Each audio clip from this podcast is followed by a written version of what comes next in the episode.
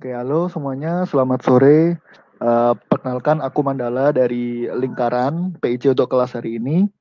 Uh, kelas hari ini akan membahas mengenai strategi melamar pekerjaan tanpa pengalaman. Oke, sebelumnya saya juga ingin mengucapkan terima kasih kepada media partner yang bersedia membantu publikasi WNTT hari ini. Yang yang pertama ada dari BEM FSM Undip, kemudian ada dari CEDS UI, ada Century IPB, ada ELAP UB, ada Hima TVF Unpad, HIPMI IPB, IJE Banten, IJE Jawa Barat, IN Crowd, LPM Swaka, Radio Unpad, SER UI, SER Unpad, dan yang terakhir ada YOT Bali. Oke, terima kasih kepada semuanya. Selanjutnya sebelum memulai lebih panjang, alangkah baiknya kita melakukan perkenalan dulu. Nah, mungkin di sini ada yang belum kenal secara lebih dalam nih mengenai lingkaran. Jadi lingkaran adalah platform edukasi yang mampu mewujudkan keinginan teman-teman semua untuk belajar mengenai dunia digital dan entrepreneurship. Nah, tentunya di lingkaran ini akan banyak sekali hal-hal baru yang bisa teman-teman pelajarin di sini. Oke, kenalan sama aku dan lingkaran kan udah nih. Jadi sekarang yuk kenalan sama narasumber kita pada sore hari ini. Ada Kak Santi Oktari dari Recruitment and Organization Development Cinema 21 yang hari ini akan share materi tentang strategi melamar pekerjaan tanpa pengalaman. Ya, hai, hai Mandala. Hai teman-teman semua. halo, halo Kak. Untuk perkenalan secara singkatnya, saya Santi Oktarina Baban. Uh, sebagai namanya aku Nababan dan aku Batak dari Medan asalnya dan saat ini uh, sebagai HR atau tepatnya Organization Development atau, dan rekrutmen di uh, eh, PT Nusantara Sejahtera Raya atau yang biasa teman-teman kenal dengan Cinema XX1 yang saat ini masih kebanyakan tutup gitu ya. Oke. Okay. Nah, uh, saat ini kita mau bahas tentang strategi untuk melamar pekerjaan tanpa pengalaman. Tentunya secara uh, mungkin tanpa pengalaman bukan hal yang mudah gitu ya. Jadi saya mengganti uh, bukan mengganti sih, tapi lebih ke gimana sih atau kita akan fokus ke how to get the recruiters attention gitu. Jadi attract the recruiters attention. Dan untuk nge-attract um, si uh, recruiters attentionnya sendiri itu nggak gampang. Jadi ada beberapa hal. Kita langsung lanjut aja. Tiga hal penting yang kita akan fokuskan untuk bahas hari ini untuk get the recruiters attention itu adalah pertama set your future target di mana pertama adalah kita akan menentukan dulu nih target kita atau goal setting kita baik itu pada masa kuliah maupun di uh, masa SMA gitu. Yang kedua, create an impressive resume gitu. Dan saya mau tuh lebih ke minimalis but maximum. Jadi dia nggak banyak-banyak, nggak berlebihan, tapi tetap maksimum. Yang ketiga kita akan membahas gimana sih uh, tips and triknya ketika kita hari H bertemu dengan si interviewer atau recruiter. Nah, yang pertama set your future target. Pertanyaannya adalah, do you have a personal target? Jadi teman-teman di sini semuanya uh, baik itu yang fresh grade atau bahkan kuliah atau bahkan yang masih SMA, udah punya goal setting gak sih? Udah punya tujuan atau target nggak? Misalnya mau kerja di mana nantinya, tiga tahun ke depan, empat tahun ke depan mau kerja di mana, atau mungkin yang fresh grade uh, harusnya saat ini udah punya tujuan ya untuk mau bekerja di mana, mau ambil uh, posisi apa dan sebagainya, gitu idealnya sih, idealnya ya kalau untuk orang-orang udah punya personal target ini, bikinnya atau rancangnya itu pada saat mereka SMA atau awal kuliah. Gitu. Uh, baiknya kalau teman-teman yang sudah punya itu bagus banget kalau memang sudah punya. Jadi setidaknya dengan uh, sudah menargetkan atau sudah menentukan goal setting, teman-teman tuh udah tahu apa yang mau di-achieve, apa yang mau di, uh, dilakukan untuk bisa achieve targetnya, dan mulai uh, menimbang-nimbang nih, mempertimbangkan atau ngelis apa aja yang jadi hambatannya, kesulitannya, berapa lama untuk waktu yang dibutuhkan dan sebagainya, gitu. masa-masa di SMA atau kuliah memang adalah masa di mana kita mau mencari jati diri gitu ya, mau menentukan kita mau jadi apa, kita mau kerja sebagai apa, uh, kemudian 3, 4 tahun uh, setelah lulus itu mau jadi apa, gitu. Nah, kalau memang idealnya teman-teman harusnya udah punya target nih saat ini, setidaknya yang belum punya target mulai uh, apa ya mulai mulai cari nih mulai cari info dengan saat ini mau jadi apa kemudian nanti kerjanya mau yang mau di kantor atau mau di lapangan. Jadi mulailah dari hal-hal kecil yang diinginkan gitu kalau misalnya belum. Dan yang kalau misalnya yang udah punya juga berarti saat ini mereka udah tahu kalau misalnya di bangku kuliah mereka harus ngapain selama kuliah gitu.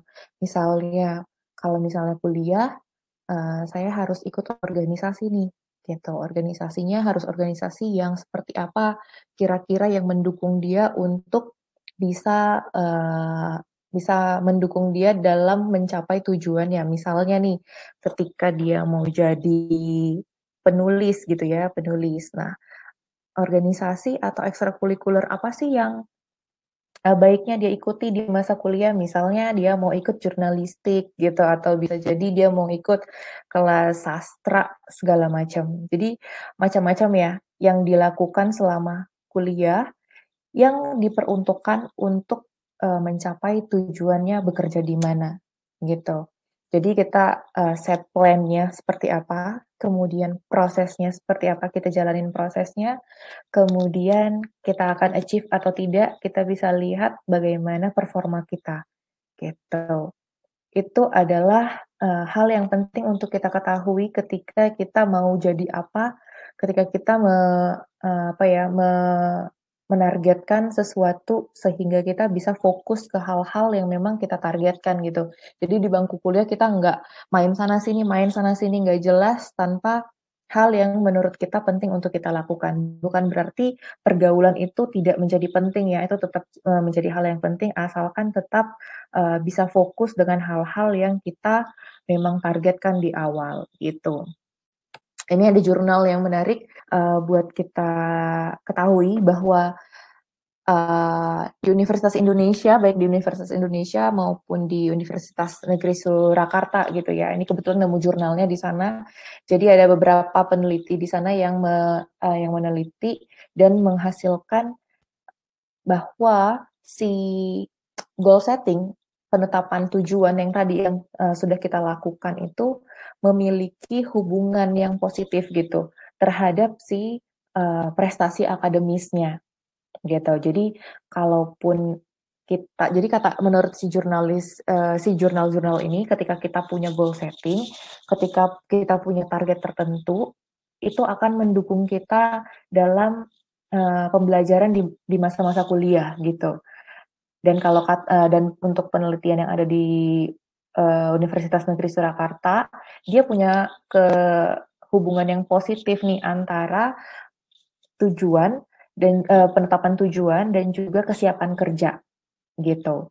Jadi kalau teman-teman yang uh, tadi sudah saya mention di awal ketika teman-teman sudah punya tujuan, teman-teman akan bisa nih menargetkan apa saja perilaku yang akan dilakukan, kebiasaan yang akan dilakukan saat masih kuliah, SMA gitu ya. Contohnya nih, teman-teman yang SMA, teman-teman yang SMA uh, eh, menetapkan tujuannya saya harus masuk universitas negeri dan saya harus masuk ke jurusan hukum. Dengan adanya plan atau target berarti sejak masa SMA dia harus udah tahu apa yang dia lakukan yaitu kalau misalnya negeri dia harus ikut senam PTN atau mungkin ujian tulis gitu ya dan dia mempersiapkan dirinya untuk ikut bimbel hmm, bekerja sama dengan teman-temannya yang ada di uh, sesama SMA-nya gitu untuk bisa mempersiapkan diri ketika ujian masuk dia sudah uh, prepare well kemudian dia bisa mencapai tujuannya untuk masuk ke universitas negeri yang dia tuju dengan posisi atau jurusan yang dia inginkan juga gitu. Jadi semua itu ber, uh, berdasar kepada target di awal gitu ya. Kemudian itu uh, seputar tentang si personal target. Kenapa kita membahas personal target untuk uh, apa ya? Untuk attract si uh, recruiter gitu. Tujuannya adalah ketika kita tahu apa yang kita targetkan, uh, berarti waktu kita mau mulai me, apa, melamar pekerjaan dan sebelum kita menulis resume, berarti kita harus punya bahan dong ya untuk menulis si resume itu sendiri. Masa sih kita nulis cuma nama, terus cantumin foto, kemudian uh, sekolahnya di mana, alam uh, personal informationnya apa, udah gitu, tanpa ada pengalaman, tanpa ada skill dan lain-lain gitu. Jadi kenapa kita bahas ini waktu SMA ataupun waktu kuliah, setidaknya kita sudah punya target supaya kita tahu bahwa ketika kita SMA atau kuliah kita sudah membekali diri kita dengan pengalaman-pengalaman yang uh, berbagai macam gitu. Misalnya nih teman-teman yang ada di lingkaran saat ini rata-rata juga ada yang kuliah gitu ya dan saat ini uh, mereka jadi intern di dalam sini untuk bisa mencapai atau memperoleh pengalaman kerja yang lebih baik gitu. Setidaknya mereka sudah bisa nih punya bekal untuk dituliskan di CV atau di resume mereka nih saat mereka melamar pekerjaan gitu. Itu hubungannya dengan kenapa kita uh, memasukkan ini atau menghubungkan ini dalam uh, menarik perhatian si recruiter gitu. Jelas ya. Nah, kemudian yang kedua adalah create an impressive resume gitu. Jadi di sini kita akan coba nge-highlight hal-hal atau field-field apa aja yang harus kita cantumin di resume kita sebagai fresh graduate atau uh, ini ya atau individu yang memiliki, belum memiliki pengalaman. Oke. Okay. Nah, pertama hal yang kita masukin adalah personal information. Jadi personal information yang kita cantumin uh, nama, kemudian uh, phone number atau uh, nomor telepon, professional email and link profile. Jadi personal email eh professional email ini lebih ke email yang uh, kita upayakan memang untuk kita pakai secara profesional untuk kerjaan kah atau untuk uh, berdeal dengan orang lain gitu. Dan uh, sebagai saran, kalau misalnya mau bikin per, uh, professional email, jangan terlalu banyak apa ya karakteristik yang hasil yang akan nanti menghasilkan quotes on quotes alay gitu jangan ya. Jadi uh, yang simple, yang gampang diingat dan uh, dapat menggambarkan nama ataupun uh, apa namanya title misalnya gitu. Dan link profile, link profile secara profesional biasanya link LinkedIn ya yang dipakai orang. Kalau misalnya punya silakan di-put di dalamnya gitu. Kemudian uh, kalau untuk personal information sih itu aja cukup sama satu lagi mungkin foto gitu. Uh, kenapa mungkin kalau misalnya teman-teman udah pernah baca di luar negeri tuh nggak perlu kok pakai foto uh, kayak nama aja cukup gitu. Terus pertanyaannya sebenarnya penting nggak sih untuk uh, taruh foto di dalamnya gitu?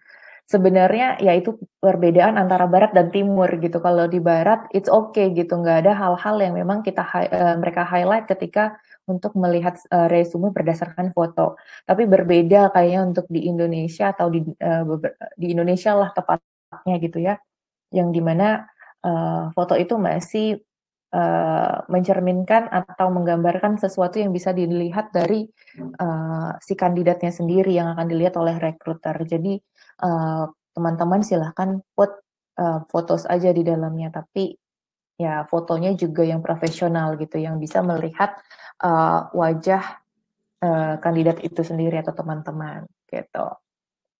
Oh ya, pertanyaan selanjutnya adalah pas foto atau profesional foto profesional foto tuh yang gimana kak gitu? Apakah harus yang latar belakang hijau, uh, merah, putih atau biru itu enggak harus juga ya.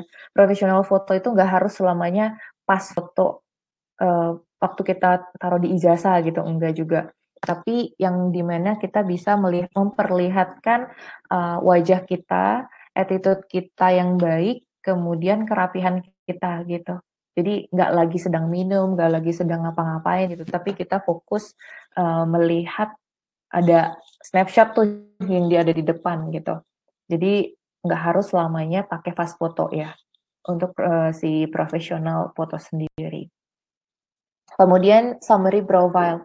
Summary profile itu usahakan jadi uh, teman-teman biasanya lihat nih uh, ada summary profile gitu. Setelah foto atau personal information ada di bawahnya uh, paragraf sedikit, gak banyak-banyak ya paragrafnya sedikit kayak cuman uh, tiga atau dua atau tiga kalimat aja yang menggambarkan uh, dia punya kualifikasi seperti apa dan juga uh, achievement yang pernah dia lakukan gitu. Tapi dia tidak menggambarkan uh, kayak misalnya dia harus uh, self motivated atau uh, self centernya dia dia keluarkan di situ. Enggak tapi lebih ke kualifikasi yang dia punya uh, dia menguasai apa misalnya secara hard skill kemudian dia mencantumkan uh, priority accomplished gitu jadi pencapaiannya yang menurut dia sangat besar yang jadi prioritas utama. Jadi nggak semuanya pencapaian dimasukin ke situ, tapi yang menurut dia cukup signifikan dan sangat mengesankan buat dia, dia masukin ke situ. Itu untuk summary profile, kemudian education ya ini education kalau misalnya kita mau lamar kerjaan menurut aku uh, cukup dari apa namanya kalau dia tamatan uh, universitas universitas level cukup tapi kalau memang di SMK atau SMA SMA SMK cukup gitu kalau untuk education. Dan uh, please put uh, GPA di dalamnya gitu. Kalau memang kita belum memiliki pengalaman kerja sebelumnya. Jadi nggak apa-apa dimasukin detail GPA skornya Kemudian kalau misalnya nih di sini biasanya setelah education summary profile dan lain-lain kita masukin work uh, work experience gitu ya. Kalau teman-teman yang belum punya work experience kita masukin internship experience gitu. Jadi kalau misalnya teman-teman udah pernah bekerja sebelumnya tiga bulan, enam bulan, silahkan dimasukin ke dalamnya.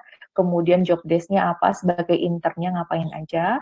Kemudian kalau memang tidak punya uh, experience of internship, teman-teman bisa masukin uh, organization units yang pernah diikutin, ekstrakurikuler gitu ya, dan achievement. Jadi uh, pengganti dari work experience yang ada di di resume-resume, silahkan digantikan dengan internship uh, experience ataupun ekstrakurikuler organization atau achievement. Jadi kita masukin aja di dalamnya. Tapi please jangan terlalu banyak. Walaupun memang teman-teman sampai hal kecil pun yang mungkin jadi apa uh, jadi cabutan misalnya ya apa namanya uh, panitia cabutan gitu ya. Kalau memang ada yang lebih peran yang lebih baik silahkan masukin peran yang lebih baik aja gitu. Yang mungkin ya cukup prioritas cukup signifikan di dalam organisasinya masukin gitu. Tapi kalau misalnya udah sampai 10 lebih atau enam lebih organisasi yang diikuti menurut uh, aku itu di dikurangin aja dan masukin yang uh, lain uh, dimasukin ke lain-lain gitu. Kemudian untuk achievement kalau memang teman-teman udah banyak nih achievementnya, silakan masukin achievement-achievement yang cukup signifikan aja. Jadi jangan terlalu banyak juga.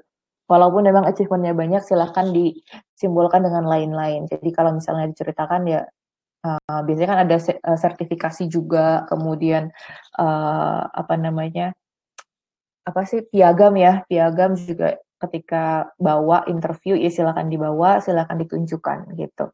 Dan si uh, apa namanya di selain internship kemudian extracurricular organization and achievement teman-teman juga bisa masukin course gitu ya. Satu lagi course itu kayak pelatihan yang sudah pernah diikuti itu relevan juga untuk si skillnya jadi kalau misalnya kita mau ngelamar jadi apa, misalnya untuk jadi IT developer, silakan kita masukin skill-skill yang sudah kita miliki. Misalnya kita uh, apa pakainya Java Java program atau .NET program atau uh, C++ dan lain-lain gitu ya. Jadi kita silakan masukin relevan skill terhadap yang uh, posisi yang mau kita lamar gitu. Jadi jangan terlalu uh, ngaco juga nih skillnya mau lamar jadi apa masukin skillnya yang nggak relevan sama sekali. Jadi rekruter juga bingung gitu. Nah si internship experience extracurricular organization achievement dan course ataupun relevant skill ini adalah poin-poin yang penting untuk dimasukkan ketika teman-teman belum punya yang namanya job experience. Kenapa? Karena poin-poin ini adalah poin-poin yang merupakan penjualan gitu di, di poin-poin inilah teman-teman bisa menjual diri teman-teman ketika tidak memiliki uh, pengalaman kerja gitu. Itu untuk yang contoh ataupun uh, poin-poin field apa aja yang dimasukin di resume. Kemudian ini ibaratnya do dusnya ya, dus. Kemudian ini donnya. Donnya pertama put your personal addresses. Jadi jangan pernah masukin alamat lengkap di resume. Kenapa? Itu akan berakibat untuk membahayakan diri teman-teman sendiri. Kalaupun mau put uh, mau menggambarkan di mana saat ini teman-teman berada, mungkin langsung domisili kotanya aja. Jadi kalau misalnya ada di Jakarta Barat, tulisnya Jakarta Barat cukup. Gitu. Mau ada di uh, mana Jember, Jember cukup gitu. Jadi nggak perlu masukin semuanya secara lengkap. Kemudian yang kedua, missing summary profile. Jadi di resumenya sendiri tidak ada yang namanya summary profile. Gitu. Nah, kenapa si summary profile ini penting? Karena kita mau highlight key keywords apa yang kita punya gitu di summary-nya. Kita mau pop up diri kita di summary profile-nya. Jadi dia juga fokus kalau misalnya kita mau tunjukin apa dari diri kita sendiri. Kemudian boring job description. Boring job description itu maksudnya semuanya tuh satu template gitu kayak uh, responsible to responsible to ini responsible to ini responsible to ini semuanya responsible gitu. Baiknya jangan jangan seperti itu tapi develop something bla bla bla create bla bla bla kemudian responsible to bla bla bla. Jadi kata kerjanya itu bermacam-macam supaya dia nggak menjadikan job descriptionnya boring Kemudian yang keempat adalah excessive color and design. Jadi warna dan desain yang berlebihan itu juga tuh bikin apa ya, bikin uh, si recruiter juga pusing gitu kayak sebenarnya yang mau di pop up itu template-nya atau kontennya gitu. Jangan sampai desainnya melebihi kontennya, tapi jadikanlah template atau desain membantu nge-pop up si uh, kontennya gitu. Jadi jangan menjadikan itu menjadi dua hal yang berbeda dan saling mencondongkan hal-hal dirinya sendiri, tapi jadikan itu menjadi suatu kesatuan yang saling mendukung. Gitu. Oke, okay. Aku nggak tahu teman-teman di sini udah pada pernah interview atau belum, tapi uh, semoga ini membantu juga ya. Yang pertama, highlight ini ya. Kita berbicara tentang apa-apa aja yang uh, mau aku sampaikan berbagi untuk di-highlight. Pertama adalah what position gitu. Make sure you already know what position uh, you apply for gitu. Jadi aku mau bilang kalau misalnya ketika teman-teman dihubungin untuk datang atau dihubungin uh, saya dari sini sini sini sini uh, mengundang saudara untuk interview di jadwal ini ini ini segala macam. Nah, uh, aku mau saranin bahwa teman-teman cek lagi sekali lagi posisi apa yang teman-teman lamar gitu. Jangan sampai uh, ada dua hal uh, yang perlu diperhatikan. Pertama, ketika kita ngelamar sesuatu tidak sesuai dengan apa yang kita lamar, tapi dia memberikan posisi yang kita tidak lamar sama sekali gitu dan itu tidak sesuai dengan keinginan kita waktu kita datang. Akhirnya kita bisa kebingungan dan sebagainya. Yang kedua, justru kita sendiri yang bingung kalau kita nggak tahu gitu. Uh, misalnya kita lamar untuk posisi IT developer, kemudian waktu di sana kita memang diminta datang untuk IT uh, eh, IT position IT developer, tapi kitanya lupa, kita nggak ingat saking banyaknya uh, apa namanya pekerjaan atau perusahaan yang sudah kita apply. Akhirnya kita lupa waktu ke perusahaan A, aduh gue ngelapar apa ya gitu. Jadi please check back again gitu ya posisi apa yang kita lamar sebelumnya untuk di perusahaan-perusahaan itu. Kalau perlu ketika lamar teman-teman catat, ketika lamar apply teman-teman catat gitu. Itu akan lebih apa ya? lebih persiapan lah gitu. Kelihatannya siap banget untuk uh, melamar kerja kalau nggak bingung-bingung. Yang kedua adalah preparation. Ini uh, aku rangkaikan dalam satu preparation yaitu ketika kita interview location, date and time documents. Jadi kita jangan oh, ini walau ini adalah hal yang mungkin sepele gitu ya. Uh, lokasi interviewnya di mana, kemudian tanggal dan waktunya di mana, kemudian dokumen yang perlu dipersiapkan apa aja gitu. Mungkin ini adalah hal yang sepele, tapi ketika recruiter tahu teman-teman nggak nggak nggak prepare tahu di mana lokasinya itu juga bikin bete juga rekruter gitu. Udah kita tungguin nih di waktu yang dijanjikan tapi ternyata dia uh, dia salah tempat lah atau dia nggak ingat waktunya dan sebagainya. Dan ketika datang juga nggak bawa dokumen yang kita mintakan gitu. Even nggak kirim email juga atau uh, dokumennya juga nggak dikirimkan. Untungnya saat ini online ya. Jadi interviewnya nggak perlu location. Tapi yang perlu diperhatikan saat ini karena online kita tes dulu alamat yang uh, mereka minta untuk kita gabung jadi room uh, room meeting yang kita cek gitu okay, yang selanjutnya adalah appearance dan uh, mental, gitu. Jadi bukan berbicara soal ganteng, cantik, good looking atau sebagainya enggak, tapi uh, appearance-nya lebih ke bersih dan uh, apa ya, bersih dan rapi gitu. Jadi lebih mem, apa memperlihatkan bahwa kita siap untuk melakukan interview. Dan mentalnya adalah believe in yourself gitu. Uh, apa pun yang dia tanya, jangan sampai teman-teman saking gugupnya malah apa namanya nggak percaya diri gitu itu juga jadi aduh ini udah waktunya udah udah lama supaya dia nggak gugup-gugup lagi tapi kenapa dia masih tetap gugup kita juga jadi bingung gitu gimana caranya supaya teman-teman yang baru tuh nggak gugup juga gitu. Uh, kemudian selanjutnya adalah attitude. Keep your attitude in a novice environment or interviewer gitu. Uh, kenapa attitude menjadi hal yang penting?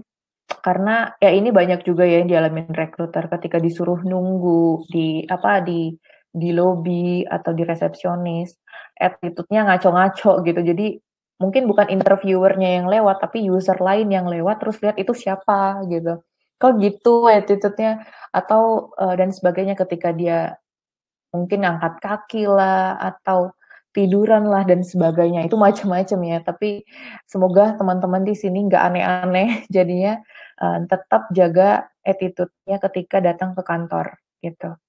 Jadi kita nggak nggak menunjukkan sesukanya kita seselengean selengeannya kita enggak tapi kita harus tetap menjaga diri kita supaya terlihat uh, prepare dan proper gitu Kemudian yang terakhir adalah an answer.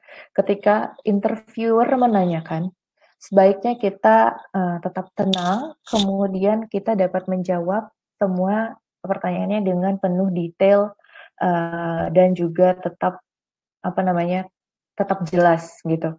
Karena kalau misalnya kita muter-muter muter-muter segala macam, ya itu juga buat bingung si interviewernya. Intinya ketika kita menjawab jawablah dengan lugas, tegas dan detail gitu. Nah, uh, hal-hal yang jangan dilakukan ketika interview adalah pertama, kita memberikan informasi yang tidak sebenarnya. Jadi kita ngarang-ngarang gitu, disuruh jelasin apa seolah-olah kita melakukannya padahal tidak.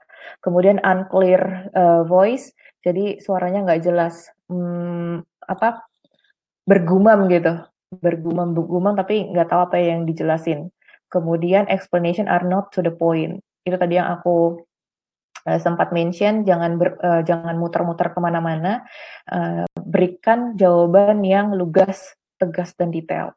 Kemudian di awal pertemuan ketika memang kita masih ketemu dengan recruiter, please uh, don't ask the salary gitu, karena itu adalah bukan waktu yang tepat. Nanti ada waktunya yang tepat ketika kita akan bertanya atau membicarakan tentang salary itu sendiri.